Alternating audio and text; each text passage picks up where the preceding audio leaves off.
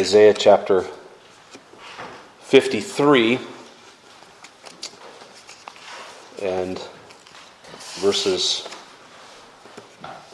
4 and 5, though we'll look not just at these verses, but chapter as a whole and even ways in which this chapter is spoken of and cited in the New Testament. But verses 4 and 5 Surely he hath borne our griefs and carried our sorrows. Yet we did esteem him stricken, smitten of God, and afflicted.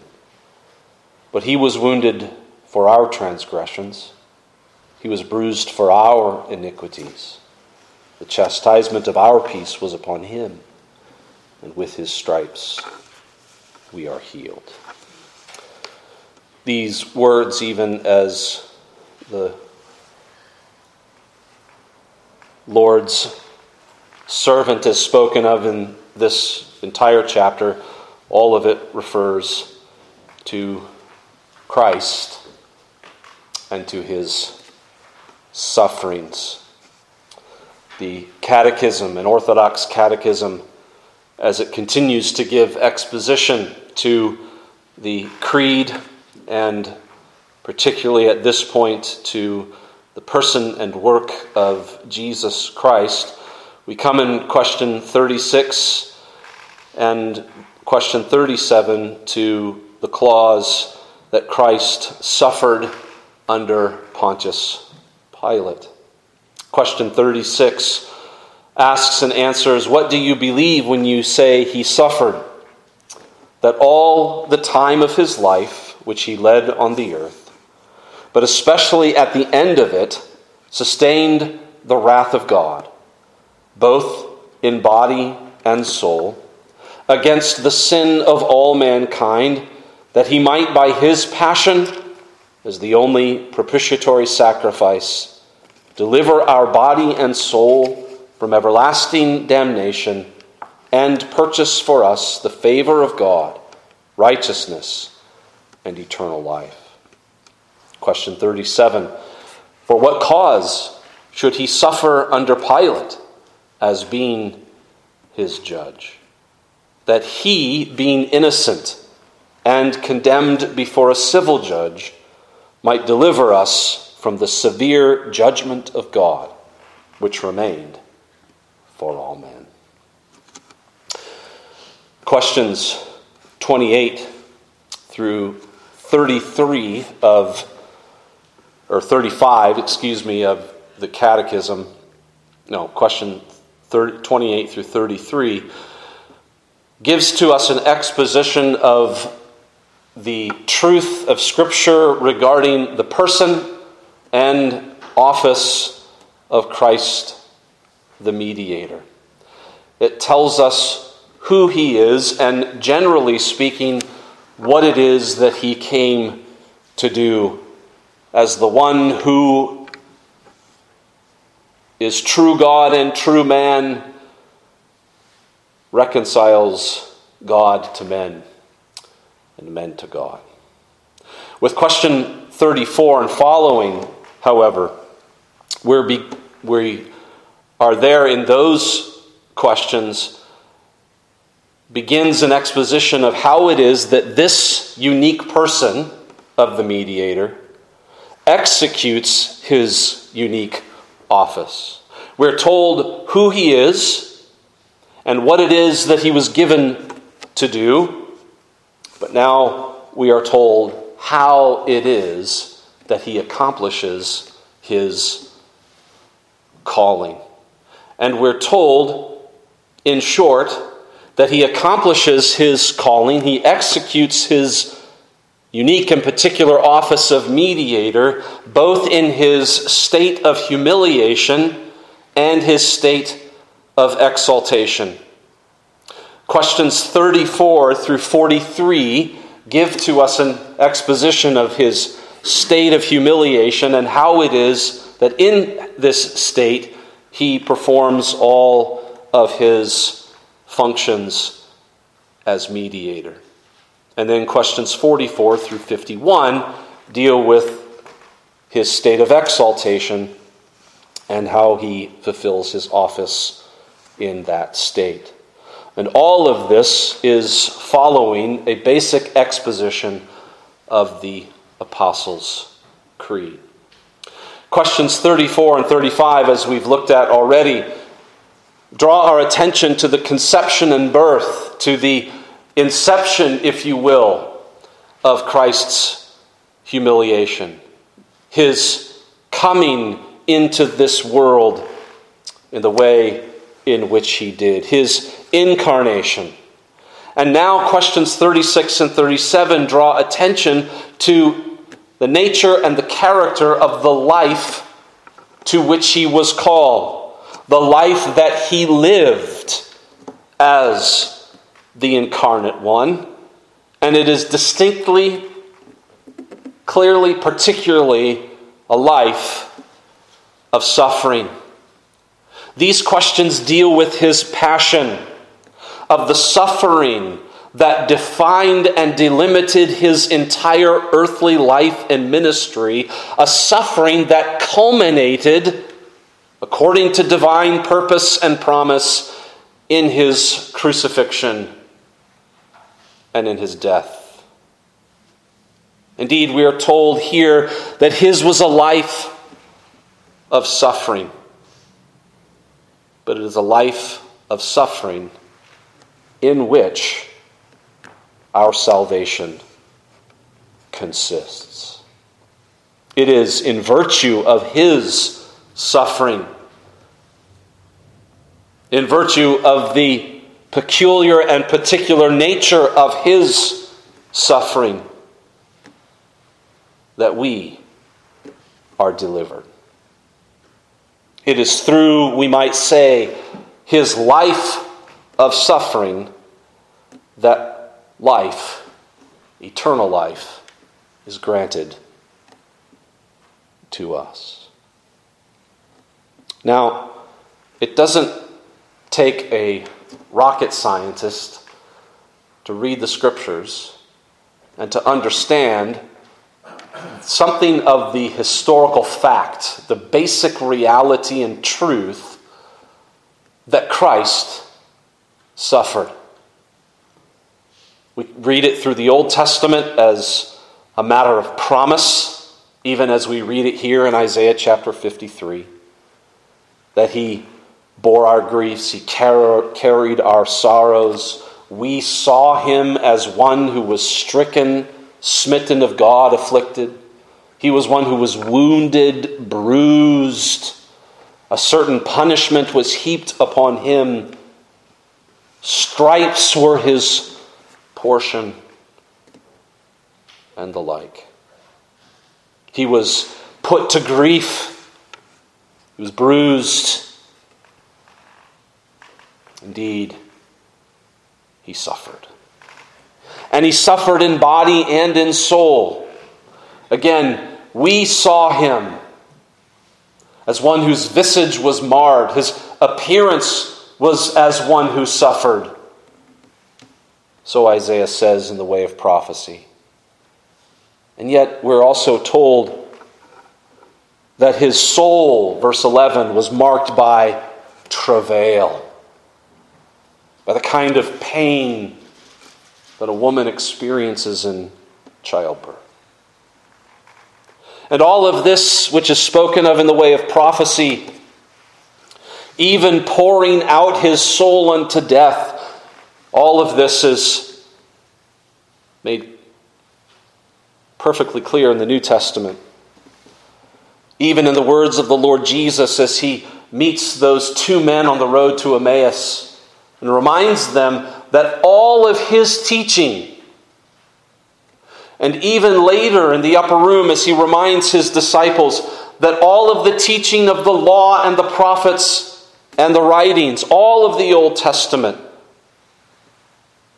spoke of the fact that he must suffer first and then enter into glory. Luke chapter 24. And so the apostles' preaching is marked by drawing attention to the sufferings of Christ. Acts chapter 4. Peter there makes mention of the fact that just as Isaiah prophesied, the Lord's servant suffered. Wicked hands did what God Himself had ordained from eternity to do. They put him to grief, indeed, put him to death. Peter in 1 Peter chapter 1 remarks that all of the prophets of the Old Testament spoke of the Christ who was to come and suffer and then be raised to glory. And later on in that same letter, Peter tells us that it was Jesus Christ who suffered the just for the unjust. There's no question.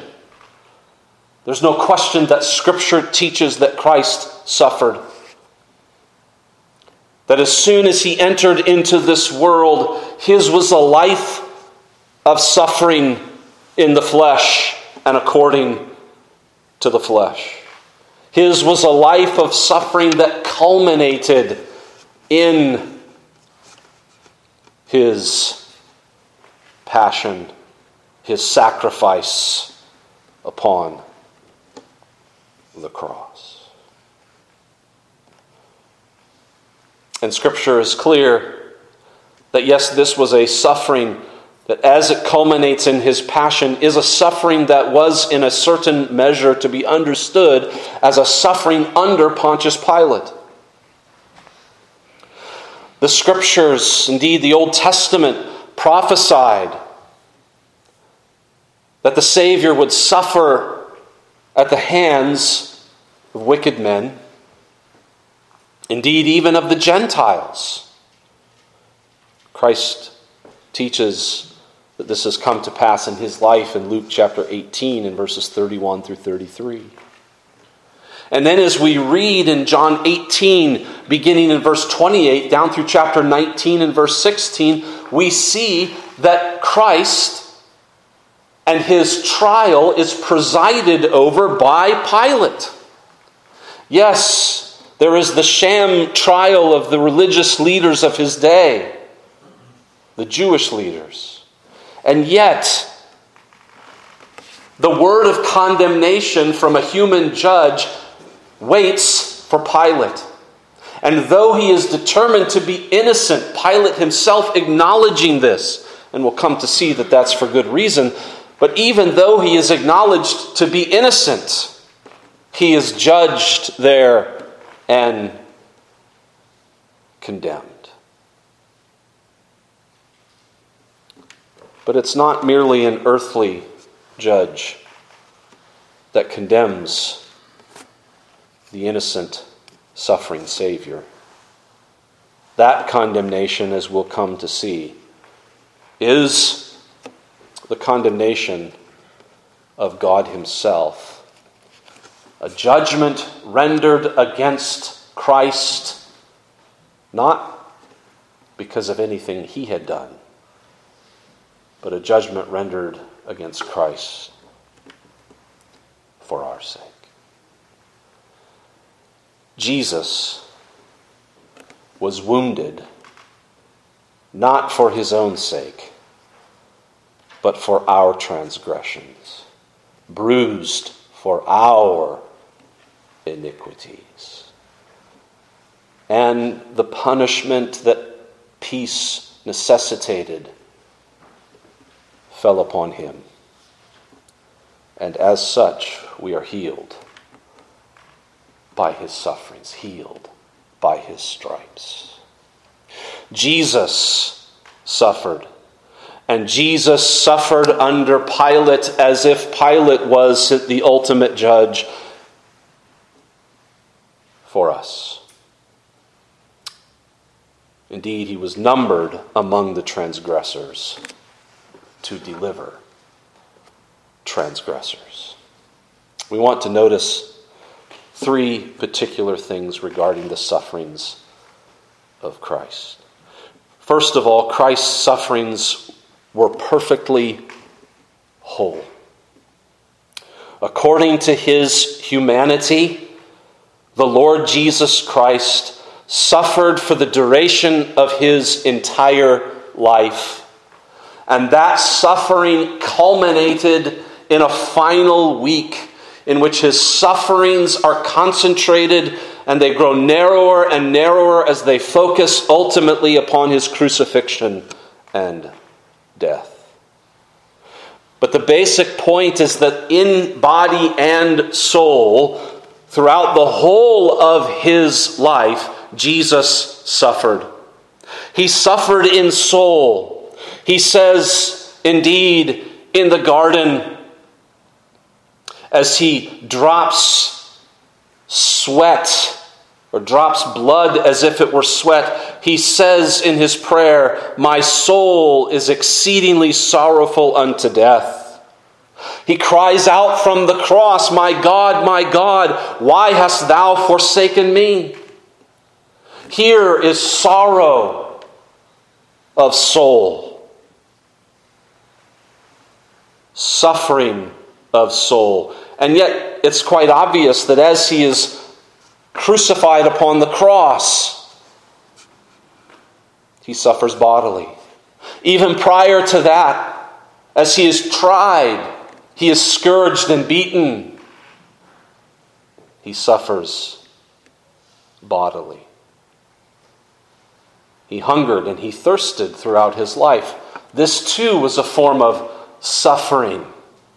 Jesus suffered for the duration of his life body and soul, according to his humanity, but suffered ultimately as he came to the cross and as he bore the sins of his people. Ursinus, in his exposition of the Heidelberg Catechism, which remember an Orthodox catechism is a Baptist version of it,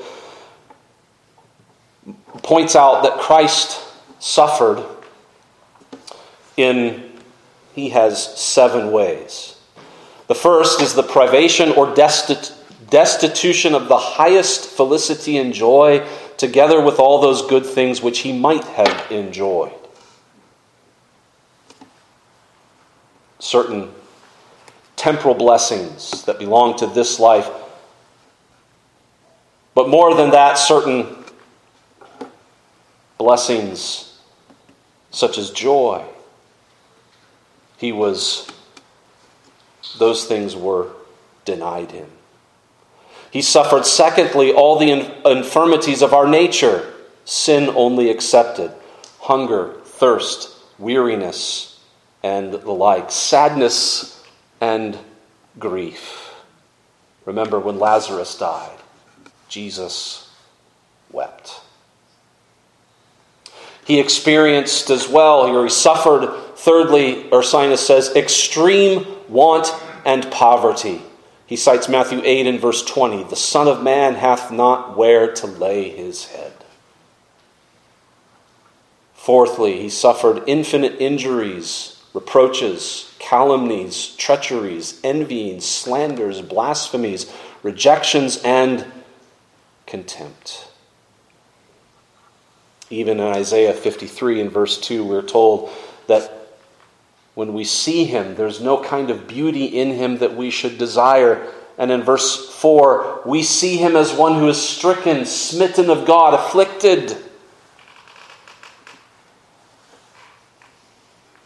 5. Jesus suffered the temptations of the devil. We know this from him upon his baptism being carried straightway into the wilderness, tempted there, tempted like us, yet without sin. Hebrews 4 and verse 5. And then 6, he suffered a most reproachful and accursed death, the death of the cross.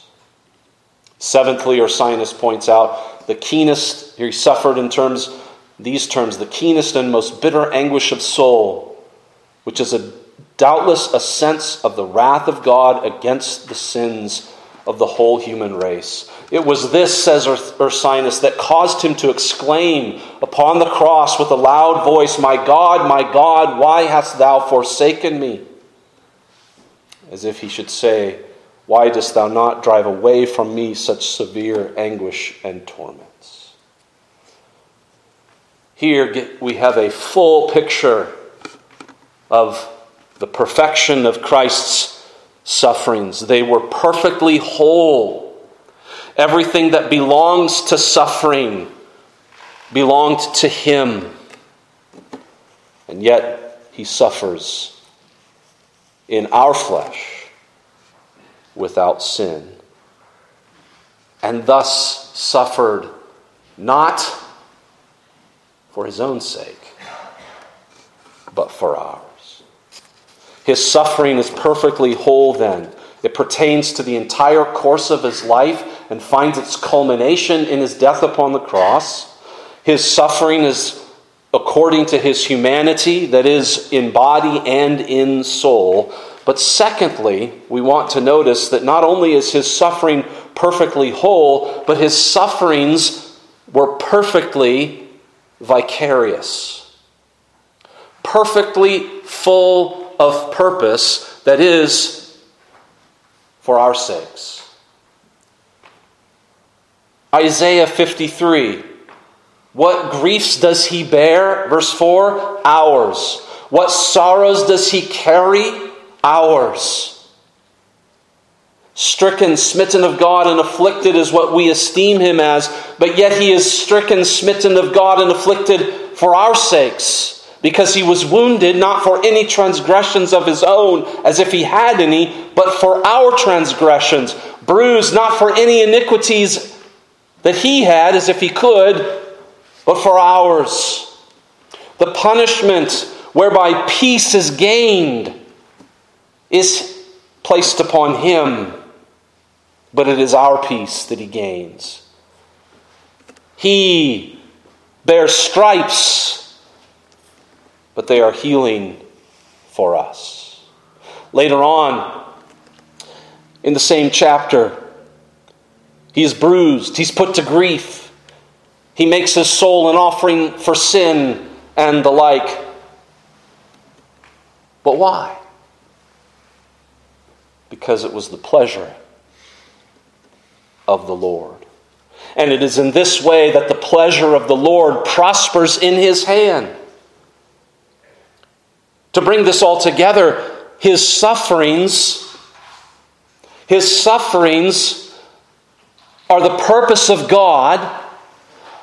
His sufferings are the plan of God, whereby satisfaction is made for our sin. That is, it is through his sufferings that satisfaction is made. Satisfaction of divine justice, penalty due unto sin. That penalty is borne by Christ in an entire life of suffering, indeed, suffering unto death. And in virtue then of that suffering and death, in virtue of his making satisfaction by his suffering, he delivers us. He purchases for us the favor of God, righteousness, and eternal life. Jesus dies the just for the unjust. Him who knew no sin, Paul tells us, was made to be sin that in him we might become the righteousness of God. Wounded for our transgressions, the prophet says. He suffers, and his suffering is for us. And again, this is the plan and the purpose of God it pleased the Lord to bruise him. He put him to grief. Indeed, suffering is attributed, or the, the, uh, the ground of this suffering and the cause of this suffering is attributed to the servant himself. He makes his soul an offering for sin. Verse 10. He poured out his soul unto death. Verse 12. This is no cosmic accident. This is the will of God. It is the will of God that the Son who came into this world, that his own Son, would not only take to himself our flesh, but would suffer in the flesh in order to redeem us. And all of this shows, manifests God's love. Why does he suffer vicariously?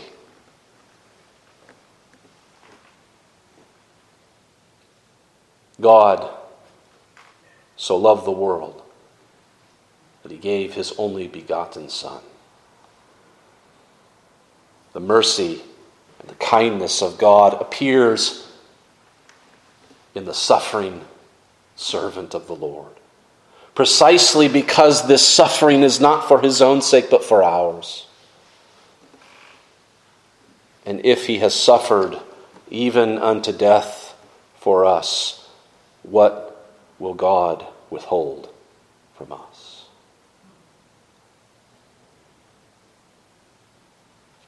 His sufferings were perfectly vicarious. That is, they were for us in our place. Indeed, the penalty that we incurred by our sin, the penalty that justly deserves the wrath of God against us is borne by him. You see, the sorrows and the grief that the prophet speaks of, this sorrow and grief, this being stricken and smitten of God and afflicted, this wounding and bruising, is not an arbitrary punishment, but it is, in fact, what God had said to Adam. that upon his sin he would surely die. And God keeps his word. But he keeps it not by bruising us, not by crushing us, but by bruising and crushing his son, who, in doing so, crushes the head of the serpent, destroys the devil and all of his works, defeats death, and gains salvation for us. Indeed, we might say, in short, that by his whole passion we are saved.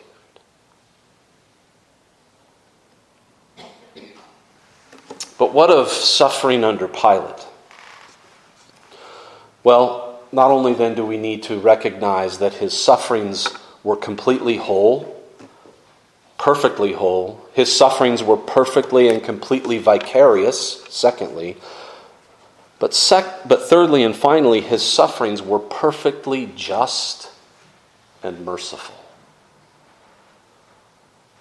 As we read the account of our Lord's trial, of his condemnation ultimately by Pilate, we are struck by several things, not the least of which is, fact, uh, is the fact that Pilate judges him not because he is truly guilty, not because any guilt has been truly discovered, merely because it was the whim those who had brought him, brought the Lord Jesus to his court. Pilate himself even says judges the Lord Jesus to be innocent and yet pronounces the sentence of judgment upon him and consigns him to death. Why? Again, is this some kind of cosmic accident? Some kind of grave injustice committed against the Lord Jesus? Well, in one sense, yes. Because, as the scriptures teach us, it was wicked men who took him and sought to put him to death so as to destroy him. And for such wickedness, those men are guilty. But in, ultimately, this is no accident. Ultimately, this is no grave injustice done to the Lord Jesus, but here is the enactment of divine justice. How do we know that? Because earthly judges are appointed by God. Earthly judges are appointed by God. And when Pilate judged Jesus to be guilty, even though he was truly innocent, there is the judgment of God. Guilty because of men, innocent before God guilty because of men, not only because of the men who sought to destroy him, but guilty because of men, because we were the ones who sinned, and Jesus came to suffer for our sakes. And that suffering, by which he makes satisfaction for sin, entails that the punishment due to us falls upon him. He is the just suffering for the unjust. Innocent truly before God, but condemned before an earthly judge who is pronouncing a heavenly sentence. Here we see a public condemnation by an earthly judge, which speaks to his vicarious condemnation by the eternal judge of all the earth. God, according to his justice, says through Pilate, Let this man die. And Jesus then bears the punishment that is justly ours. He bears that punishment in a just manner, doing nothing untoward in it, sinning not himself in bearing that punishment. And thus, his punishment, his suffering, is towards us a mercy. Justice and mercy meet together in Jesus Christ.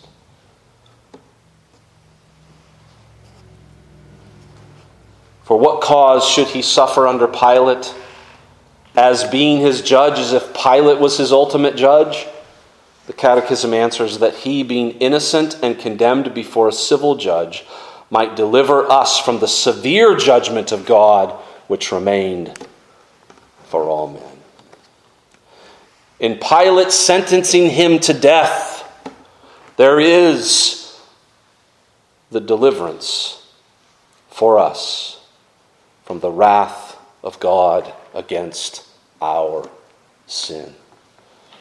The punishment by which peace is secured is a punishment that, according to divine justice, falls upon him, so that by the stripes that are placed upon him, we, according to divine mercy, are healed. It pleased the Lord. It was the perfect and just will of God to bruise him, to put him to grief. It was just for him to make his soul an offering for sin, so that, so that the merciful pleasure of the Lord would prosper in his hand. And that even as he would see the travail of his soul and be satisfied, he would, as the righteous servant, justify many. To him and upon him justice fell, so that mercy would be our portion.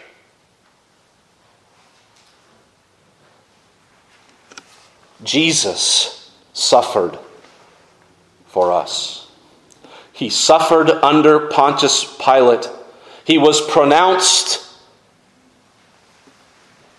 condemned, even though he was innocent, precisely because one who was innocent and one who alone was innocent could bear that punishment and condemnation and so secure for us freedom and deliverance from damnation,